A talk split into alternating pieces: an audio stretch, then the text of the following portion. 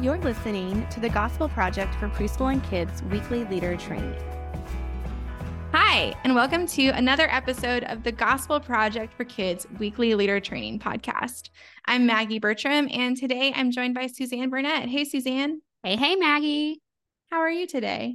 I am so good because I'm here with you recording these podcasts for all of our kind. people. What the listeners don't know is that this is either our second or third time to try and record even just this section, just for full transparency. But we're feeling good about this one. So good. On this episode, we are talking about Unit 28, Session 3 Jesus Forgave Peter. And that is found in John 21. So, Suzanne, what are we talking about in this session? Sure. So at this point in our timeline, Jesus has appeared to his disciples twice. First, he appeared to 10 of the disciples in Jerusalem. Then, eight days later, he appeared to Thomas.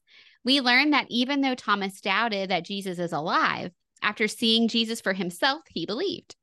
Jesus told Thomas that those who don't see him and still believe are blessed. And so this week, kids will read about the third time Jesus appeared to his disciples and how he forgave Peter.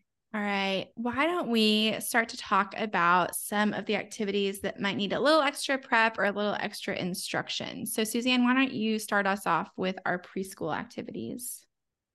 So, this week there is an activity in the older preschool leader guide, and it's called Read and Slice Bananas.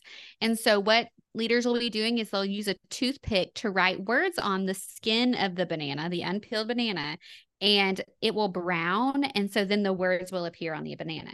But in order for this to work, Maggie, it needs to be done at least an hour before class. If that you do it right so then, fun. it's not going to work. Yes, it's so fun. It's so fun. So you'll want to do it before the kiddos get there or when they get there, you can do it at the beginning. You could even have, maybe let them help write the words and then set those bananas aside. And then at the end of the session, you can reveal what they look like. That would be kind of cool too. A big reveal.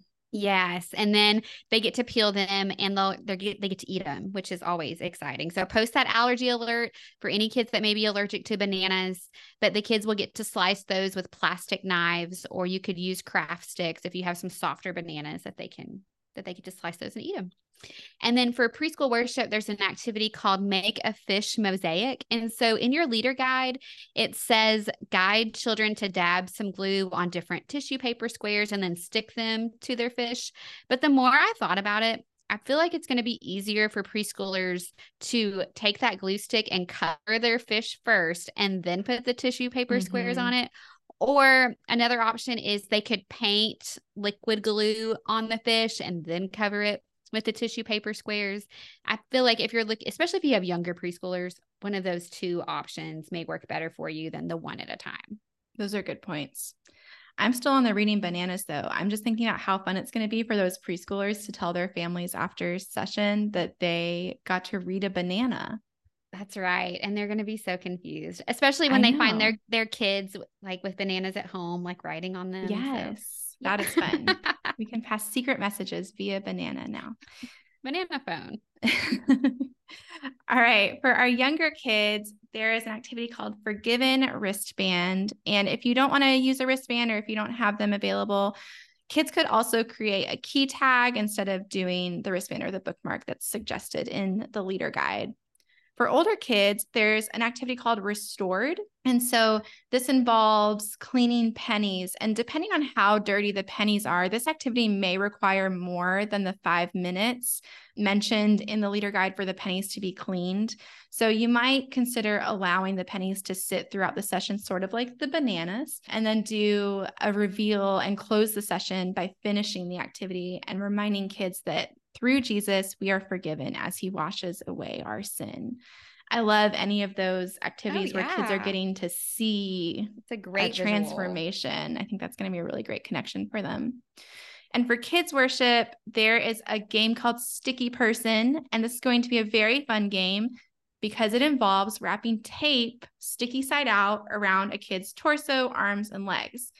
Now, just a word to the wise if that kid happens to be a girl with long hair, ouch, be careful. Like maybe choose a different yeah. kid, right? As someone who yeah. has long hair, I don't particularly like to get tape near it. But it is going to be a fun activity. They're going to be sticking balloons to the tape. So it's going to be a great one, but just be cognizant of who you're choosing to be the sticky person. All right, let's start to finish out this episode and talk about what we are excited about for this session. You know, I feel like this whole unit is a picture of how Jesus responds with grace and kindness to our human struggles. This week, we are reminded that Peter betrayed Jesus, but that that wasn't the end for Peter.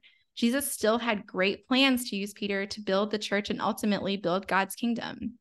And what a great encouragement for us that our failures, our difficulties, our weaknesses don't eliminate us from God's plan and they don't negate God's work in our lives. You know, this is an important truth for not only kids to learn and remember, but also for us to remember. Yes, absolutely, Maggie. And, you know, as I was reading this story, you know, this was a story we had at VBS this summer. If our listeners, if you did twists and turns, you know, we did the life of Peter. And I'm embarrassed to say this, but I'd never realized that Peter experienced the same miracle twice.